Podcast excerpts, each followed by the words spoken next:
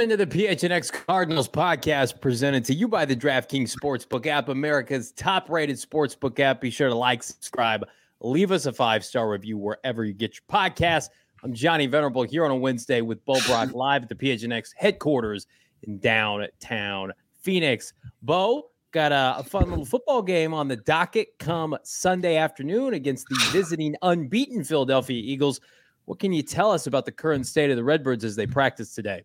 This team is getting healthier. It seems like they're getting more and more confident. Uh, you know, actually, more than just a quarter, a, a, good quarter of play against the Raiders. They they actually put together pretty decent half. So things are slowly but surely getting better. But man, I mean, if a team can kind of throw you off track in kind of in that momentum and get back into the dog days of, of losing at home, which we haven't seen one in nearly a calendar year, this Philadelphia Eagles team. But you know, we can start to kind of poke at this undefeated team coming to town, but Arizona Cardinals getting healthier. Uh, not at the kicking position. It looks like Matt Ammendola is going to be the guy putting through, putting hopefully putting them through the uprights because Matt Prater has already been ruled out. What's going on with the Shays? Is this is this their new kicker? What's we got the picture of the new kicker here? Is it no? Me? That's Rodrigo Blankenship. Matt Ammendola um, oh, does not look like that. Guy? He does not go with this handsome bastard there. He okay. doesn't. He doesn't wear the rec specs. No,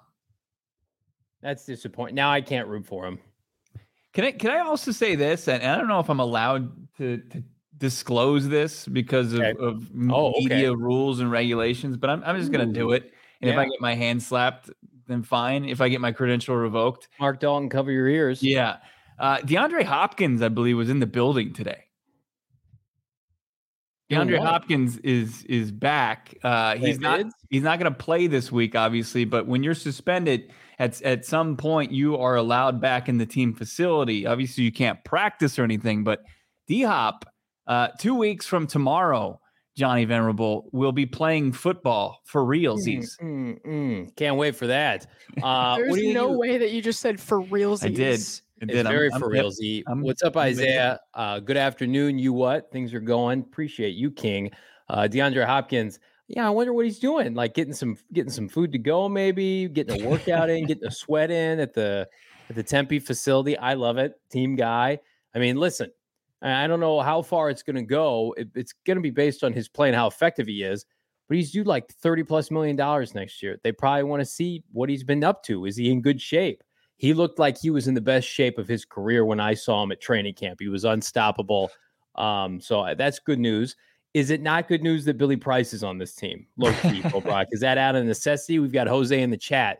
Billy Price mm, declined first rounder, lost his job to Trey Hopkins a couple of years ago was good working with Hernandez when he was with the G Men. Well, you know, uh, Will Hernandez is a better player than than Billy Price, undoubtedly. And you know, Billy, old Billy, has had a couple stops, and I'm a little concerned, Bo Brock. This is more than just depth. Could he see playing time on Sunday? Do you think? Yeah, I mean it's it's very possible. We talked to Will Hernandez, a, a big part of that group, a guy who's been the, one of the most steady offensive linemen for the Arizona Cardinals, and he says, "Look, the mentality is next man up, kind of throwing it back, the old cliche, one that we uh, fell kind of fell in love with the BA era with, like that next man up mentality. But you know, you have to look at the guys who they have right now beyond the starters. If Billy Price has to play for this team, yeah, you should be concerned. No matter, I mean, when you look at the the interior of this Eagles defensive line, it's terrifying. Fletcher Cox is, is still playing at a decent level. and You got some good pass rushers there. It's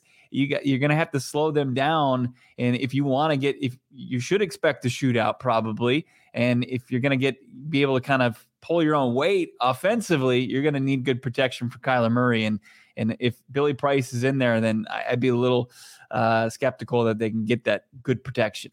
Well, let's run through the the hypothetical scenarios as it relates to the offensive line. We, you yeah. know, tackles are healthy. They look good. Beachum and Humphreys. Will Hernandez was temporarily removed from the game last week, and so he's fine. So it really comes down to Rodney Hudson's got a foot right, and then Justin Pugh's got a stinger in his elbow. It seems like the most likely scenario is that Pugh definitely misses the game, but Rodney Hudson, what can you tell us about the Cardinals' former Pro Bowl center? It's tough to tell on these days because he's he's out regardless. He's got those vet days off, so I don't know if they're they're using that more as a, as a smoke screen. Uh, because he, he, was on the injury report at this time last week. He came out of the game as you mentioned, and he was back in there. I, I, think it's it's just a it's a depth play, and they're just that's the unit that usually gets ravaged throughout the season. You're sitting here at week five, and and they just saw a guy that they were a little familiar with, as, as you tweeted out, Johnny at Johnny Venerable, that this team had, had met with Billy Price during the summer, and they just felt like, hey, we'll we'll bring a guy with a with a first round re, uh, first rounder on his resume and, and couple him potentially with with Kugler, their offensive line coach, and, and maybe he can work his magic and, and them have depth along the way. But like he's right there in the mix. Like Billy yeah. Price is right there in the mix as far as Max Garcia and Sean Harlow, where you can you trust them about as far as you can throw them, and they're big boys. You can't throw them that far.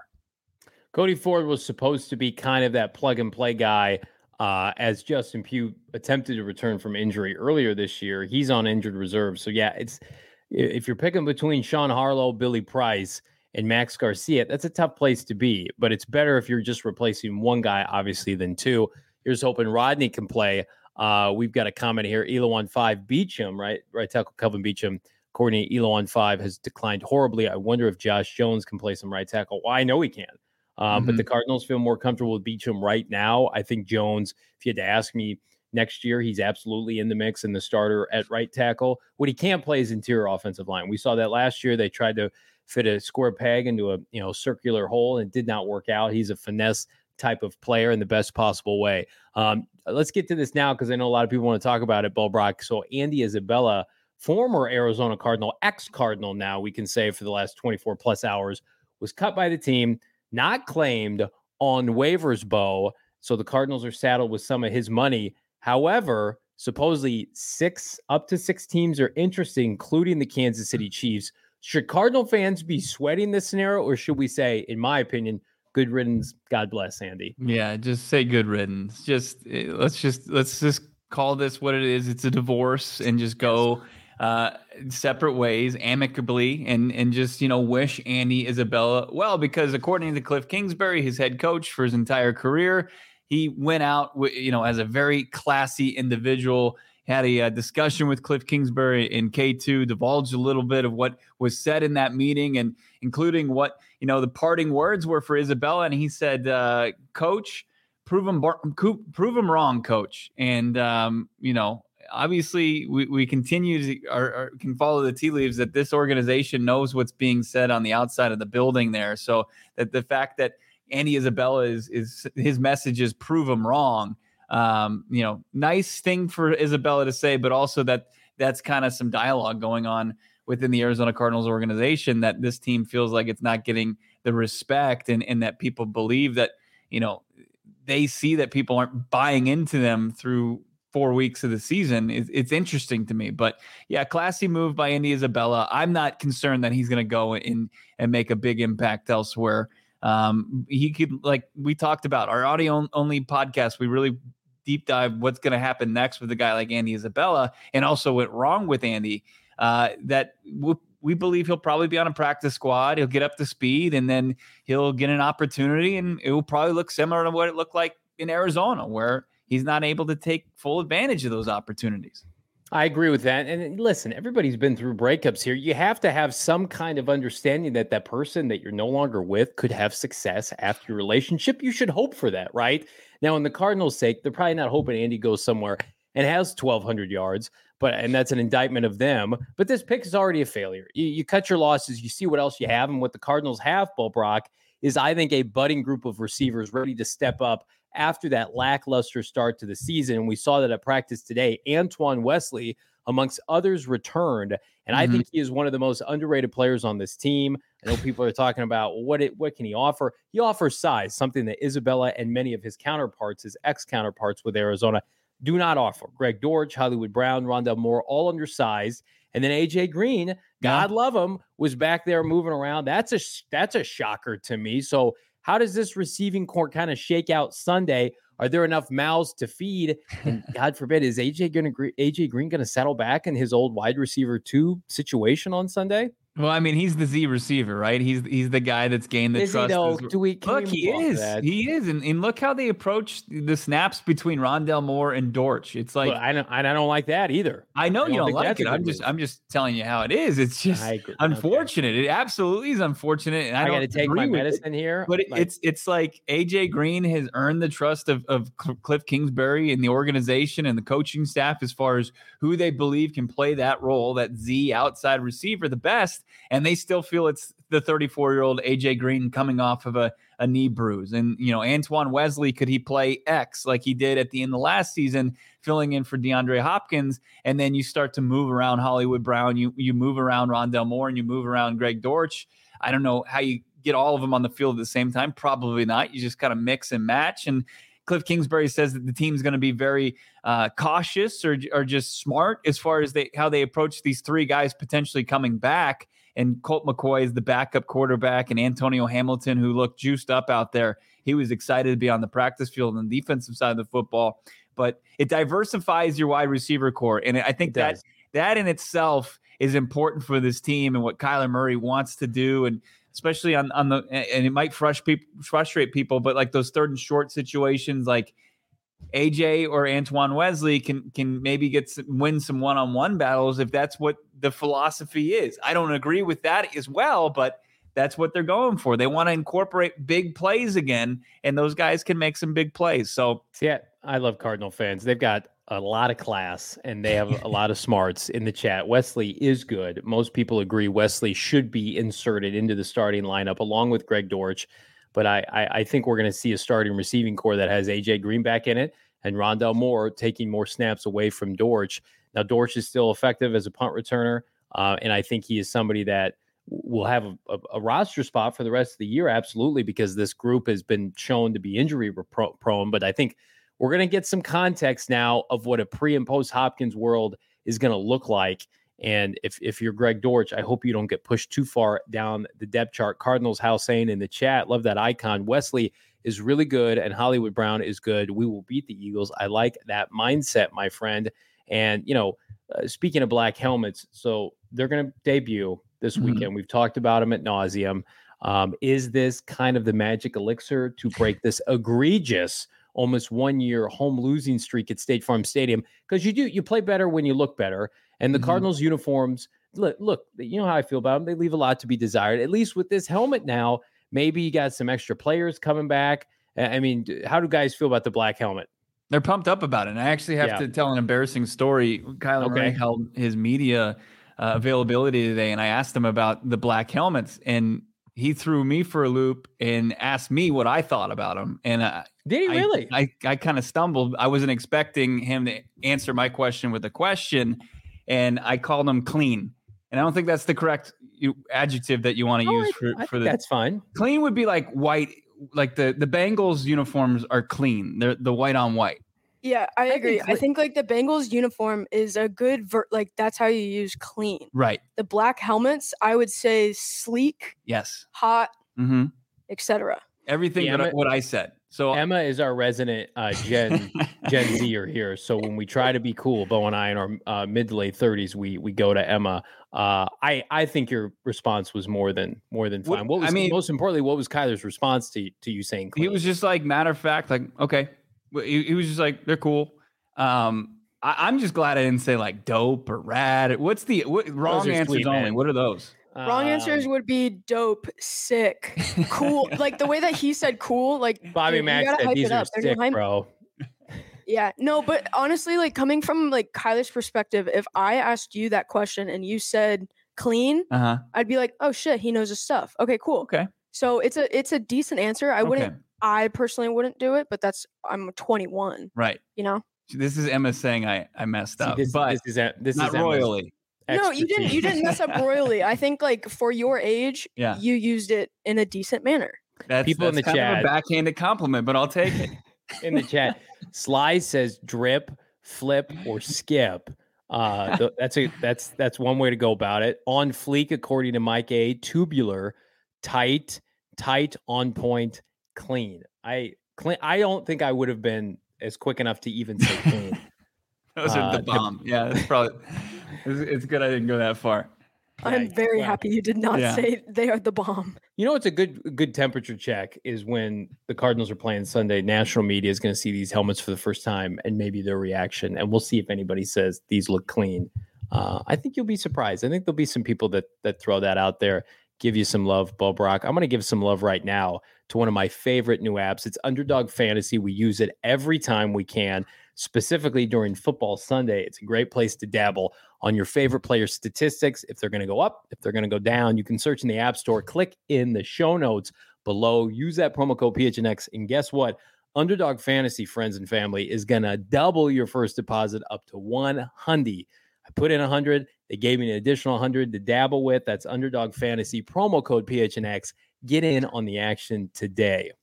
I'm starting to look at tomorrow's Thursday night game between the Colts and Denver. Colts are dead. dead I mean, dead team walking. Matt Ryan, 0.5 interceptions, the higher lower game on underdog, which is so addictive. Yeah, hit the higher. Uh, you've got, let's see, what's what's a good one? Russell Wilson. He's little probably, Chubb action sack sack lunch on old immobile Matt Ryan. I'd yeah. be all over the defense for the for the Broncos. Yeah, hit it up. Underdog. It's addictive. Uh, Definitely love dabbling on the new app and also love to dabble over at Four Peaks, our favorite brewery in Tempe. And we've got some great events coming up, including ASU Hockey Night. They're going to unveil the new arena, and we've got an event going on. Sold out. You can't even go if you want to. Maybe you can find some tickets on the secondary market. Can you? Can you sell? You're not your... allowed. Can't do that. But uh, we've got great, more great events. If you missed out on that one at Four Peaks, stay tuned for more information. Check out their great beer, of course wow wheat you've got kilt lifter you've got the hazy so many pumpkin porter it's unbelievable you got to be 21 years or older enjoy responsibly. Big matchup this weekend against the philadelphia eagles and and bo you and i have been kind of making the rounds over with the the philadelphia folks the fine philadelphia folks their podcasts their shows and you know highlighting specific key matchups four cards hosting Philly. And, you know, on the surface, to me, I think this game is going to be one like last week line of scrimmage. Cardinals did something they hadn't really done all year against Carolina. They dominated the point of attack on each side of the ball. Defensive line got after Baker Mayfield, and the offensive line, I don't think was leaned into enough because they were running the ball at will. They gave up one sack in the process. So, my key matchup for this game is really going to be former Arizona Cardinal Haason Reddick versus DJ Humphreys. I would say Fletcher Cox versus God forbid a Billy Price. That wouldn't be good. Hopefully it's Rodney Hudson.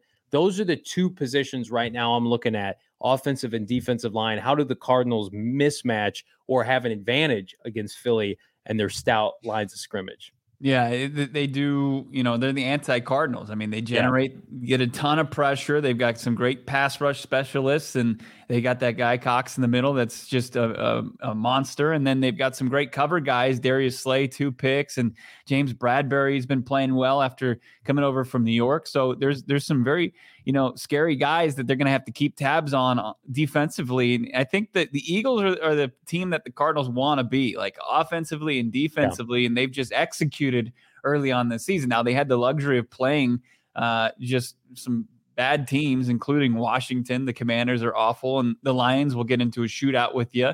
Uh, you know, you got to look more at that Lions games. Like they'll give it. There's opportunities to score on this team. It's just like, are the Arizona Cardinals going to be able to come out and have the offensive firepower, not shoot themselves in the foot early enough to where I think that they can they can match this team. Now, will they? That's the, that's the biggest question. That continues to be the question with this Arizona Cardinals team. And you know, it's nice to get healthy, but we saw how incorporating guys back in the lineup has been tough for this team. Rondale Moore, three catches for 11 yards, not enough. You know, how are you going to are you, are you going to force feed AJ Green the ball again? Who in his his season so far has been tough and and you know his, his, hands don't look as solid as you'd like him to be. And Antoine Wesley, you know, how's he going to look?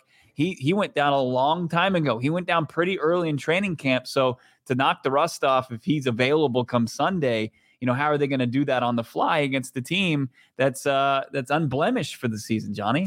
Brian in the chat, I, this is my matchup right now. Like Zaven and Isaiah Simmons, assuming Simmons plays a good amount again, uh, whether or not Nick Vigil comes back into the starting lineup how do they do at the point of attack in space against the playmakers, including Jalen Hurts for Philadelphia? The, the Cardinals got screened to death by a, rather now limited LA Rams team, and it didn't matter. They, the Rams did what they wanted to do in that matchup. Philadelphia is much more explosive and physical with their playmakers. Hurts is a big guy. He's a he's a fierce runner.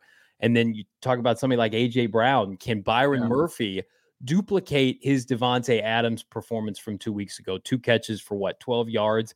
I think, you know, in a weird way, that matchup lends itself to Byron because he's much more physical. He's not a top end burner. So, what does that mean for Marco Wilson against DeVonta Smith?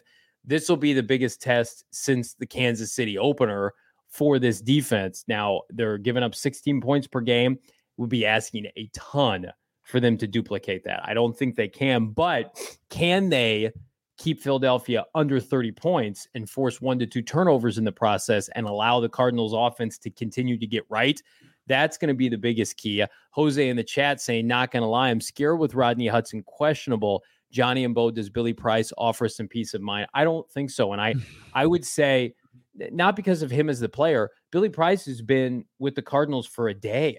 Like yeah. Sean Harlow, if you're if you're in a position where you have to start somebody, Sean Harlow is going to start because he knows all the protection schemes. He's been with the team for multiple years. Yep. He may not be as good of a player as Billy Price, but there's more than just the physical aspect. So then you're talking about okay, Sean Harlow and then probably Max Garcia back at left guard. That is that is dicey. So I mean, they can get by with Max Garcia at left guard. They did in the second half after Justin Pugh went out against pretty good Carolina defense where they're going to have issues, and everybody knows this, is if it's Harlow and Max Garcia against that kind of dreaded defensive line for Philadelphia, Bo. Yeah, I think I think the biggest key is to try to make this offense one dimensional, and, yeah. that that is making Jalen Hurts beat you with his with his arm. But you know, obviously take away a lot of the screen game and and really slow down Miles Sanders, who is underrated across the league. I think it's fast back, great at catching the football out of the backfield and, you know, we've seen the Cardinals when they can slow down the run, they had their best performance against Christian McCaffrey last week. And, and when they're giving up chunk yards, it's just, it's different. It's night and day. If they can limit the run game, and, and that's where Nick Sirianni and this team was able to kind of find itself last season and propelled themselves to a playoff appearance and and they're parlaying that into a hot start here like if you can make them one dimensional and you can Jalen Hurts has to beat you downfield. I think that's that's your best bet. Now, people might say, "Hey, well, he's he's grown as a passer. That's all well and good," but you know, I, I we still haven't have we haven't seen that happen yet, where he's no. he's taken over a game with his arm and been that rhythm passer that a lot of people are skeptical that he can he can become at the next level. Like we've seen him take some very large leaps forward. Like he is a lot better NFL quarterback than people ever imagined, but still right you can make him, you can take him from a very above average quarterback and make him pedestrian by cutting kind of their offense in half by taking away the run game. Uh, I like this comment from RBG, assuming this is to Cliff Kingsbury and the Arizona Cardinal offense. The ball needs to move north and south, not east and west or backwards, and get under center sometimes. I saw today the Cardinals lead the league in running out of the shotgun easily. They are by far the the most that that do that because they they never operate under center. And that's unfortunate, RBG, because we saw with Colt McCoy last year in the lineup, they did run some under seven center offense. Um, I, am assuming it's because Kyler Murray's size, but I, I'm with you. I don't, I can't see any more jet sweeps to Rondale Moore. Give him a real route tree. If you're if you're dead set, Bo Brock, on playing him over Greg Dortch, let him run the same routes that Greg Dortch does. You weren't trying that cute shit with with Greg. You allowed him to kind of flourish as as what he was and we what we saw it carried through from the preseason in the first three weeks of the season. So I, I'm with you. I think that the Cardinals set the tone last week against Carolina and ran up and down and did whatever they wanted to in the ground game. And I think you know Benjamin needs an, an additional you know touch or two as compared to last week. You know, Jose mentioning the Cardinals did well in the pistol formation. I agree with that. Um, Jalen in the chat, Hurts through for 330 on this team, only in his second start. I remember it well he's much better now. And you can make an argument. I mean, how much better is the Cardinal defense than that day? They no longer have Chandler Jones and Haason Reddick. Um, uh, Loto Capone says the last time Hurts played in Glendale, it was like watching a heavyweight fight. Well, I'm going to tell you right now, this this Eagles team yeah. is a lot better than that team. Mm-hmm.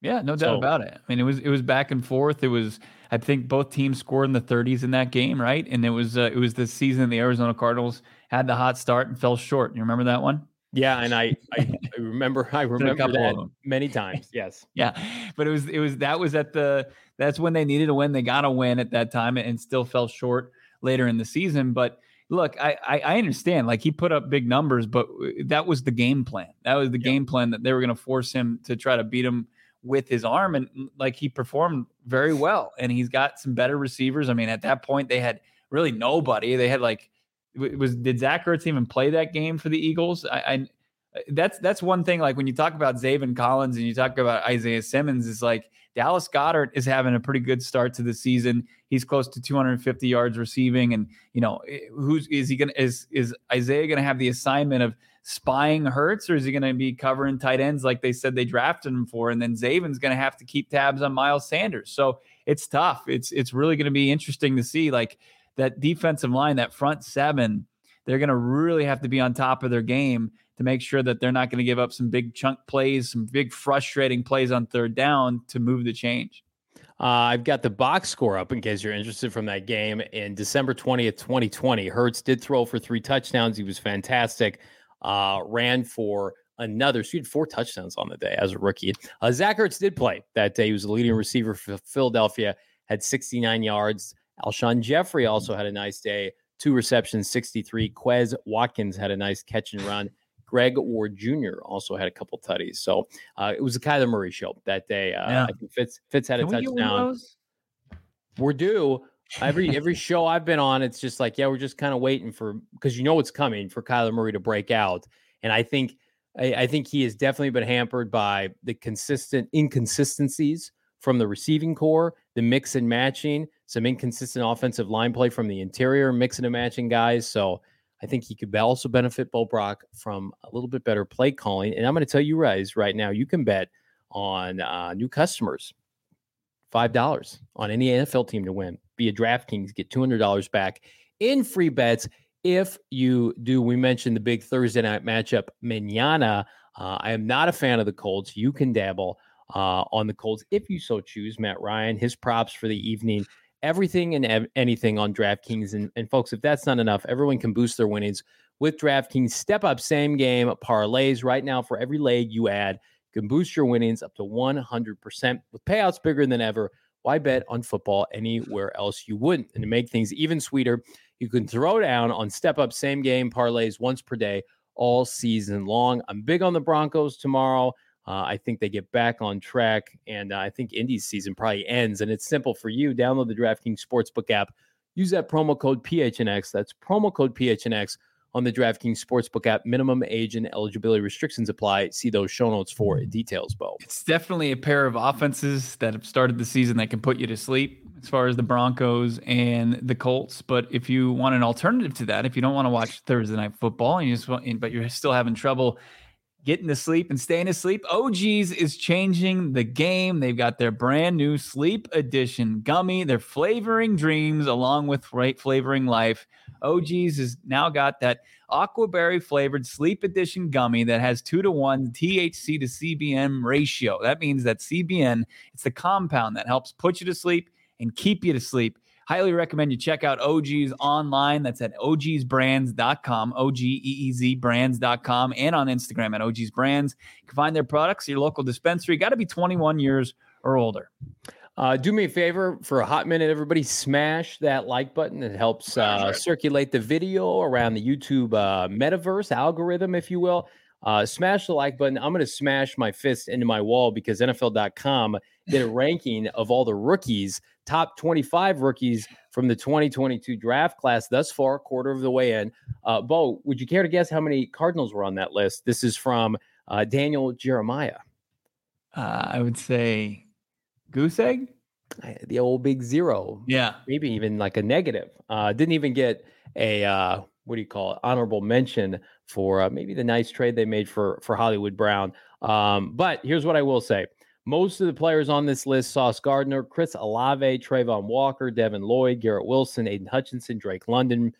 Most of these guys were way ahead of where the Cardinals were picking. So that tells you, you know, Jahan Dotson, um, Jack Jones, interesting name, ASU alum, yeah, uh, Ty- Tyler Linderbaum, Romeo Doubs. I mean, has there been a rookie to you? Because First, I want to contextualize it. Like the Cardinals don't play rookies. We get that. We know that. We're going to talk about that here in a second. Has there been a rookie to you that you feel like would have been a better fit than Hollywood Brown at pick 23?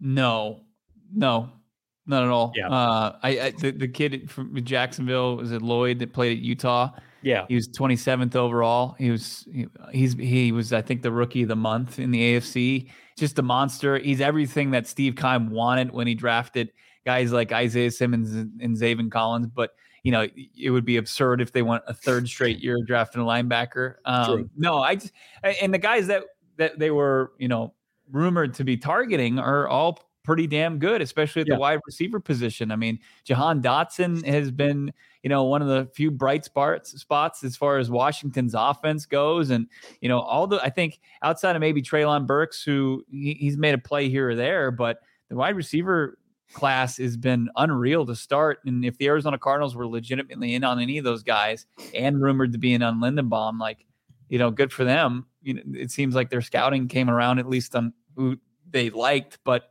if any of these guys go to the Cardinals, do they even get enough hay to to show you know that they were worthy of the pick? I don't know if if they can because they, I'm just going off a couple snaps. They're under 100 snaps as a rookie class, I, I, would assume, and it's not even close. And that's unfortunate. We saw 32 snaps from Trey McBride last week, and he had three catches and 24 yards, and that was encouraging. But it's also like Stockholm syndrome. Like they've beaten us into believing, hey, three catches, 24 yards, and you know, 32 snaps is is good.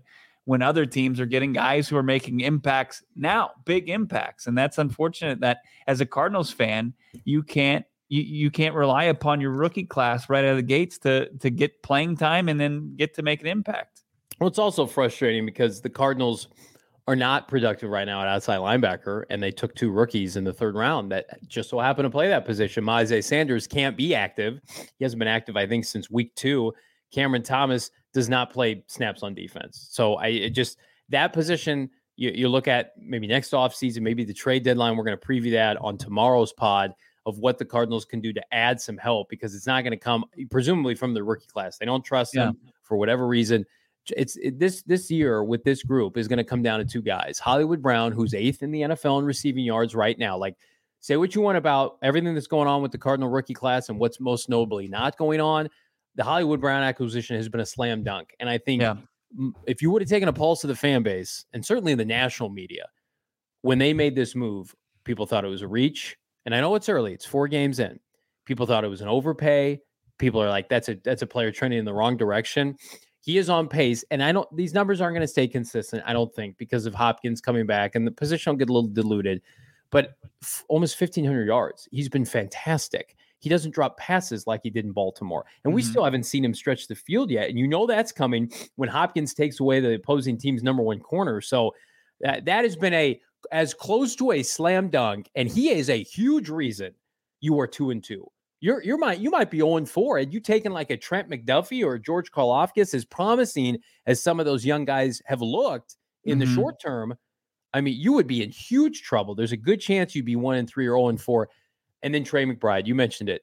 He, he's playing a little bit more every week. He is trending toward being the co-starter with Zach Ertz, and they threw him the ball early last week. That is a positive. You know those reps are are paying off. He missed some time Bo Brock in training camp. He has made up for it now. And for me, like uh, we you you mentioned it. Like we're at the point now I want just to see them on the field mm-hmm. and know that they've earned the coach's trust. I feel like I have that with Trey McBride now. Yeah. He's really going to be he's going to be a part of the offense moving forward. It's really going to be interesting to see how they maneuver this roster to incorporate you know, the three guys who are healthy because the Andy Isabella cut wasn't even to make room for any of those guys. They're practicing right whenever they're activated officially off the IR, that means they're going to have to make three roster spots. So you have to imagine like Jesse Luketa, who they just signed back to the active roster. Is, is he on the chopping block? Um, Trace right. McSorley, I have to imagine his his days as being on the active roster. Can they can they slide him through to the practice squad one more time? Um, it, it's really going to be fascinating to see how they maneuver this and and how many um, casualties are from the rookie class, like this this Christian Matthew who they cut before the beginning of the season, and they were able to put him, you know, back on the ra- the the the active roster. Like, does he make it once they get healthier and healthier at the cornerback slot? It's it's yeah. it's gonna be fascinating. Christian Matthews might be in trouble because I probably the, the cornerback group now, and it's. I mean, there's not a bunch of Pro Bowlers everywhere, but they're at least capable now. They've got four guys. I think that they feel like they can roll out every Sunday, and then you compound that with two safeties that can cover. I mean, this is the best I felt about the defensive back group with the way Antonio Hamilton looked at practice today, and you were there, Bo. I, I feel great about what, what's yeah. coming from that group. And offensively, we've said it at nauseum. They are going to just be too talented by midseason to continue like this. They may not score 40 plus points in a game this year, but they're going to sleepwalk their way to 20, 25, 30 points a game in the second half with with the defenses that they play and the amount of targets and, and weaponry that they have, assuming people stay healthy. And I know that's a big if. Like, and that's and that's in part because of Hollywood Brown and Trey yeah. McBride. Those were their time. They they invested a premium in, in offense, and I think we of clearly we have not seen the best of that yet. Right. It's going to come down to play calling and execution of that play calling too. I mean, regardless of what the names are and how eye popping they are and headlining. Does it make you um, feel better though that that Kliff has been able to use Hollywood Brown effectively? Because uh, Hopkins is his own outlier thing. He was already a proven commodity, all pro receiver. But I mean, he Hollywood Brown had a nice year in Baltimore last year, just eclipsed a thousand yards. I mean, Kliff has, has inserted him and has gotten him targets and open. That's that's at least progress, right? Or am I yeah. grasping for straws? Sure. I mean, it, it, there aren't a whole lot of things that you can you can celebrate offensively through four weeks of the season. And yeah, Hollywood Brown and him, you know, projected uh, according to you, fourteen hundred yards and you know probably eight touchdowns. I think those yeah. are your projections, right? I mean, that's you take that. That's that's still going to outpace most of the rookie class as far as wide receivers Easily. go and, and you got a third round to boot on that. So you've got and, and Cam Thomas. I saw it in the chat. I, I didn't. I sorry, I missed who said it, but like he's he's playing more and more snaps, like slowly but surely. But uh, we're still not seeing trust in in the in the young pass rushers outside of Thomas. I mean, Thomas, I say he played more. He played nine snaps. You know, so. Uh, I don't think, unfortunately, they're going to cut DK and Devon Kennard at this point. It's just they they can't. They're hoarders as far as like vets on on this defense that are fringe roster types that you know Vance Joseph he he's like guys who hoard dead cats like he hoards vets who make minimum dead impact. You've been watching that uh Dahmer documentary on Netflix. No, oh God, yeah, no, but it's I, I don't know what their deal is and, and their reluctancy to to do it. Obviously, they've talked so much about trust, and, and on the offensive side, McBride's gaining trust, and the the other guys, it's kind of the status quo since the beginning of the season. So, I mean, if there are any kids in the room, maybe just turn the volume down. It's just time to embrace the fuck them picks mentality. Have we reached that point? I am into one thing with this franchise. I think people know where I'm going. I'm into winning football games. Yeah. And and there are different ways to do that.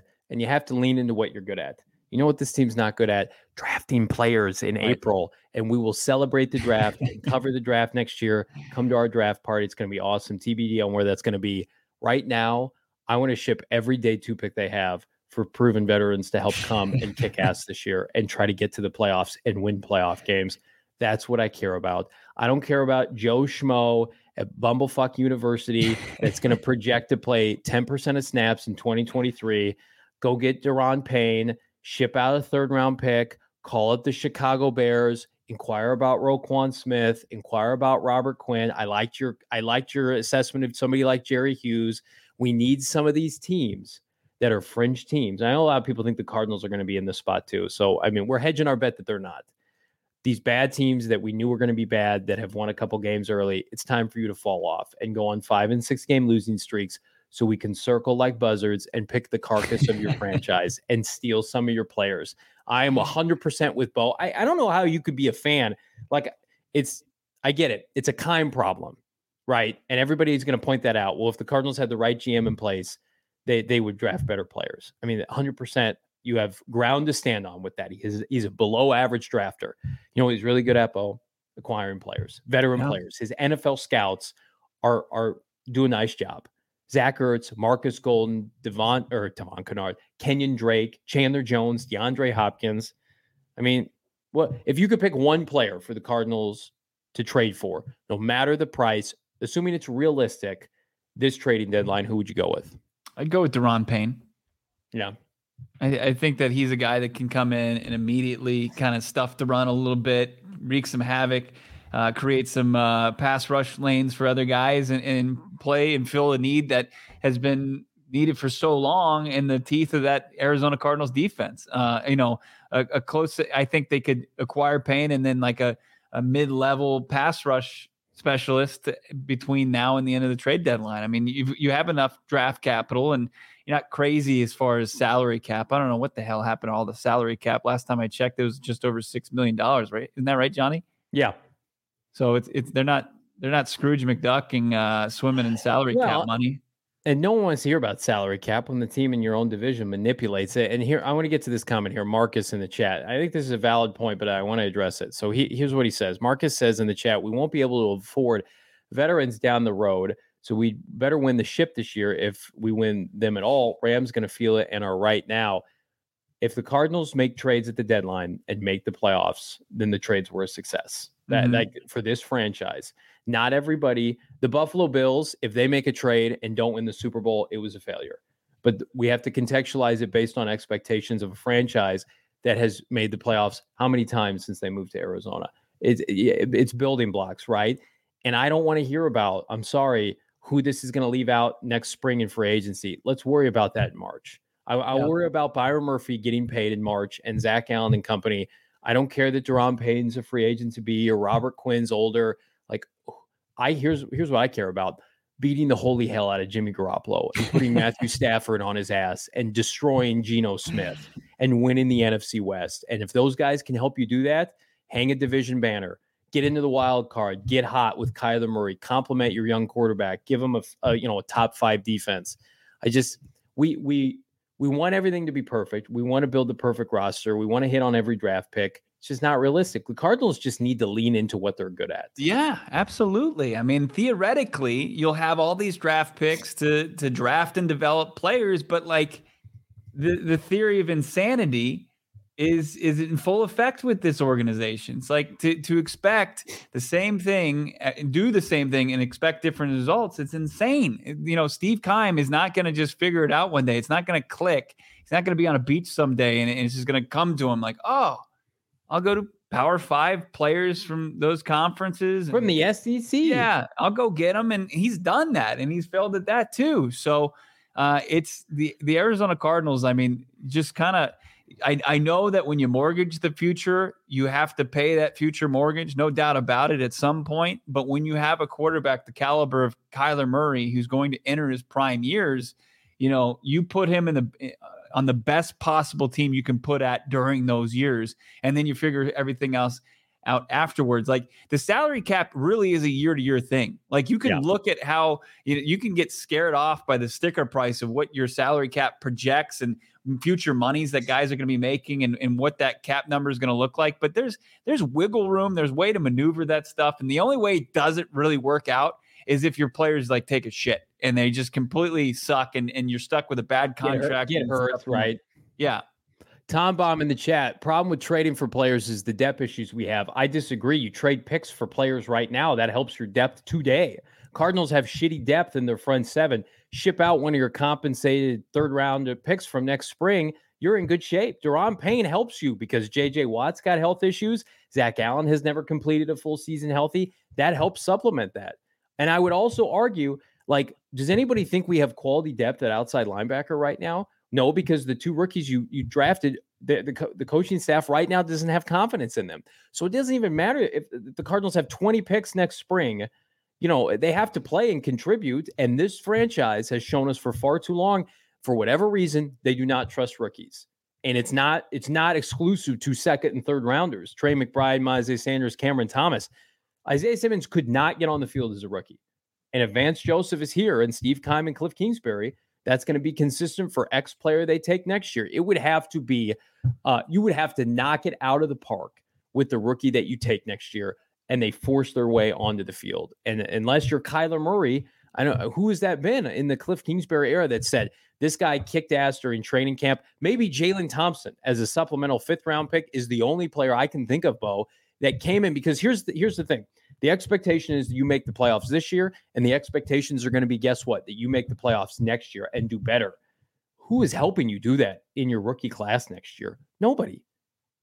Yeah. But you can you can convince a Daron Payne to come here and love your culture and love this team and resign with you in free agency. And yeah. a la a Zach Ertz last spring, Bo. It's just taken far too long for for these guys to develop, and we talked this uh, about this a couple weeks ago on, on an audio only podcast about you know the development and how it, it just it forces this team into making tough decisions like Christian Kirk or letting guys hit the free agent market after having decent seasons and, in teams that have ample cap space being able to maybe overspend for those guys. And the Arizona Cardinals are just kind of SOL because they don't know, you know, by year three or extension time when they can yeah. get the guys on a team friendly deal, whether they can play or not. And like we're just finding out about Zach Allen. I think we had a pretty good idea about Byron Murphy. And and now if the the representation is smart, they either, you know, force they have all the re- leverage with Steve Keim, or they're smart and they hit the open market and get the highest dollar they can possibly get uh, from, from some cap, some team that has a ton of cap space in the offseason. So it really is, they don't do themselves any service to to drafting, developing, and signing guys to to lucrative deals or, or team friendly deals going forward. It's it's really crazy, and they're going through that vicious cycle again with this group where we're not going to know a whole lot about this draft class any more than we knew going into the season about like a McBride, about Cam Thomas, about Myjai Sanders, uh, whether or not they can hang at the NFL level. And I doubt we'll even get enough the next season. If I'm Steve Keim and I, I got an extension, but maybe my job is on the line. Maybe I can't look the bar- down the barrel of a five or six game win season. And I don't think the Cardinals, even without a trade, are going to do that. But hypothetically, like, why would I not say, Michael Bidwill, I'm going to trade some picks. We're going to get some help because we're, we're going to make the playoffs this year. I, I, I, think that only if I'm Steve Keim incentivizes me to make a trade because, hey, we weren't very active during the year. It's not like you're taking on a bunch of money. Most of the time in these trade scenarios, it's guys that are have expiring contracts. The team has moved on. The team might pay a bunch more of their contract if you give them a premium pick like a second or a third rounder.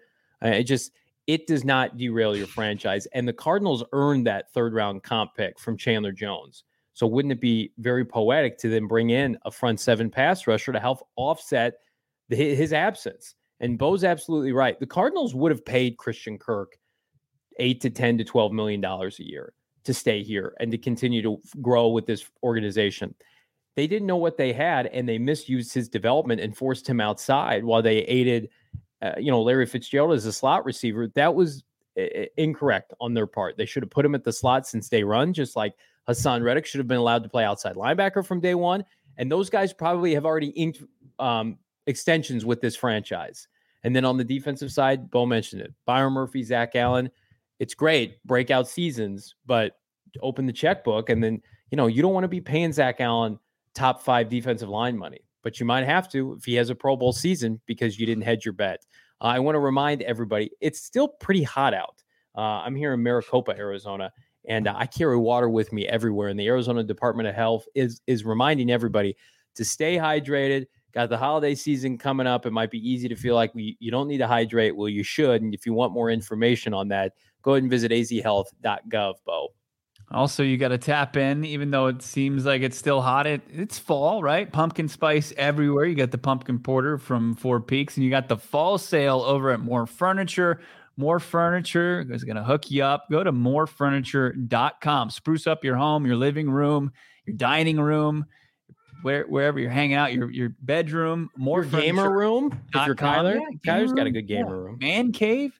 Yeah. Um. So yeah, you're seeing it in the chat right now, Johnny. Breaking news here on PHNX Cardinals. Our old friend, Andy Isabella, is joining the Ravens. Nice job, Emma, getting this up. Aaron Wilson, NFL reporter of uh, Pro Football Network, putting it out there that Andy Isabella, second round pick, 62nd overall, 2019, is joining Lamar Jackson and the Baltimore Ravens. How do you like the fit, Johnny? Well, I I don't dislike it. Here's what I'll say. I, I think most of us assumed he was going to get an opportunity fairly quickly. You, you're attached to that draft status, and there are teams that probably had a high grade on him. This also makes sense because he's from the East Coast. We all connected him to the Patriots. Massachusetts pretty close to guess what? Baltimore. He probably wanted to go back home. The Ravens, it's close. It's close enough. It's East Coast. Don't scoff at me. It's not like he's in freaking Nebraska.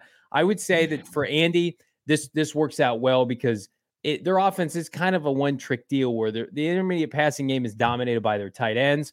They want a deep threat. They lost Hollywood Brown, the receivers, Rashod Bateman's not doing all that hot after a, a quick start. I think it's fine.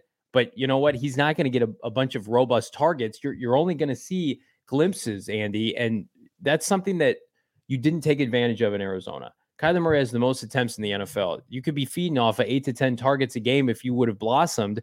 Instead, you got you might get one to two with Baltimore, assuming you're on the mm-hmm. active roster. You can't be catching it with your body. You know what I mean? Right. Like you you can't be quitting on routes. So I I'm I'm happy for Andy. We felt like it was going to be pretty seamless, him getting picked up. I said within a week, it took less than 24 hours. Right. And, and I think Devin Duvernay already does, is better at what Andy Isabella does than Andy Isabella by a lot. Like Duvernay yeah. is kind of figuring it out in this his third season. Kyler yeah. Murray's cousin played college ball at Texas at a very high level, and uh, is, is that speed guy. Maybe not the tallest wide receiver. Uh, you know, Andy Isabella is going to get you know very little as you said opportunities he's going to have to take advantage of them in that in that offense you know obviously they they like to lean on their tight ends and, and mark andrews and we're already seeing isaiah likely get some looks at, a tight end out of this recent draft class but yeah we'll see and it, it looks like it's not even a practice squad opportunity i mean he's gonna it looks like he's going to the active roster well, if you watch the receivers on Sunday, and I did because I had money on Lamar throwing multiple touchdowns, that did not cash. They, they were looking for bodies. But what would you say? Because there's a lot of this on Twitter right now, and I'm surprised by this. I, I would get it for somebody like Isaiah Simmons. A lot of people pushing back on the notion that Andy is a bust and that he was, quote, not used properly under Kliff Kingsbury. Do you agree with that? Or do you feel like, as we mentioned in our pod yesterday, like this is an Andy problem? Right. No, I, yeah, I don't agree with that at all. I, I, think that this is a player that was given ample opportunity to prove himself and just never did it. He even had, even after the big preseason that he had this year, and he yeah. had so many, so many different variables went into him even breaking with the active roster. And then mm-hmm. he gets an opportunity when AJ Green got hurt, when he had the knee bruise, for Andy Isabella go in there and play the outside receiver position, the position that he played and excelled at in the preseason when there was live ammo there. He cut his route his route off in a on a big play on third down. That if he just started running, kept running, he p- could have gotten a PI flag like he did three times in the preseason. They didn't score that drive, but yeah, for whatever reason, he shut it down. He had like this. He, I don't know why he froze up in the regular season when he wasn't doing that. He was just playing and playing very well in the preseason. He just didn't he he just didn't perform when he needed to. 33 catches in parts of four seasons. Just wasn't enough production from Andy Isabella. They tried to find role after role for the guy. There were opportunities in the preseason, there were opportunities in the regular season. He became inactive two seasons ago. So, no, this is not a Kliff Kingsbury. Like, does it play a role into it? Could Kliff have developed him a little bit better, found that uh, that role that would have fit him fine, but ultimately came down to Andy Isabella not performing and not being an NFL caliber wide receiver. And I think you're going to see that in Baltimore. You might see him make a play, but consistently, he's not a guy that can consistently make plays for you at the NFL level. If you're a Cardinal fan, just look at the receiving room right now. Maybe Sands, AJ Green, everybody on in this group right now, especially when Hopkins comes back, you would take over Andy Isabella. You have more trust in Wesley, Dortch, even somebody like Rondale Moore, who's had big explosive plays. Obviously Hollywood and then Hopkins. Like there's five guys not named AJ Green that I would trust over Andy Isabella. He just he made everything look difficult. He could not do anything seamlessly. We talked about in our podcast yesterday, Bo. Like he couldn't even do the most mundane things. He couldn't play special teams. You know, we mentioned him in the same breath as Mecole Hardman with Kansas City, who was taken in that same loaded second round. At least he can return kicks. Andy got beaten out in every facet by Greg Dortch this this this preseason into this season, and literally, I think that he would have been cut sooner, right after the preseason, had it not been the injuries to Rondale Moore, Antoine Wesley, and suspension and DeAndre Hopkins. He probably would have been gone a long time ago he, he he's probably fortunate to be around getting getting his checks until this point when when other guys got healthy. So we wish Andy the best. Uh, we don't root for players to not have success here unless you play for you know somebody in the NFC West. Then you know, forget it. But uh, in all seriousness, be sure to like, subscribe, leave us a five star review wherever you get your podcast. We are back with our trade analysis show tomorrow. Pod be on the lookout for that. Then we have our big Eagles preview show in studio on Friday. Myself, Bo Brock, Frank Sanders for Bro Brock. I'm Johnny Venerable. We'll talk to you tomorrow. See you, everybody.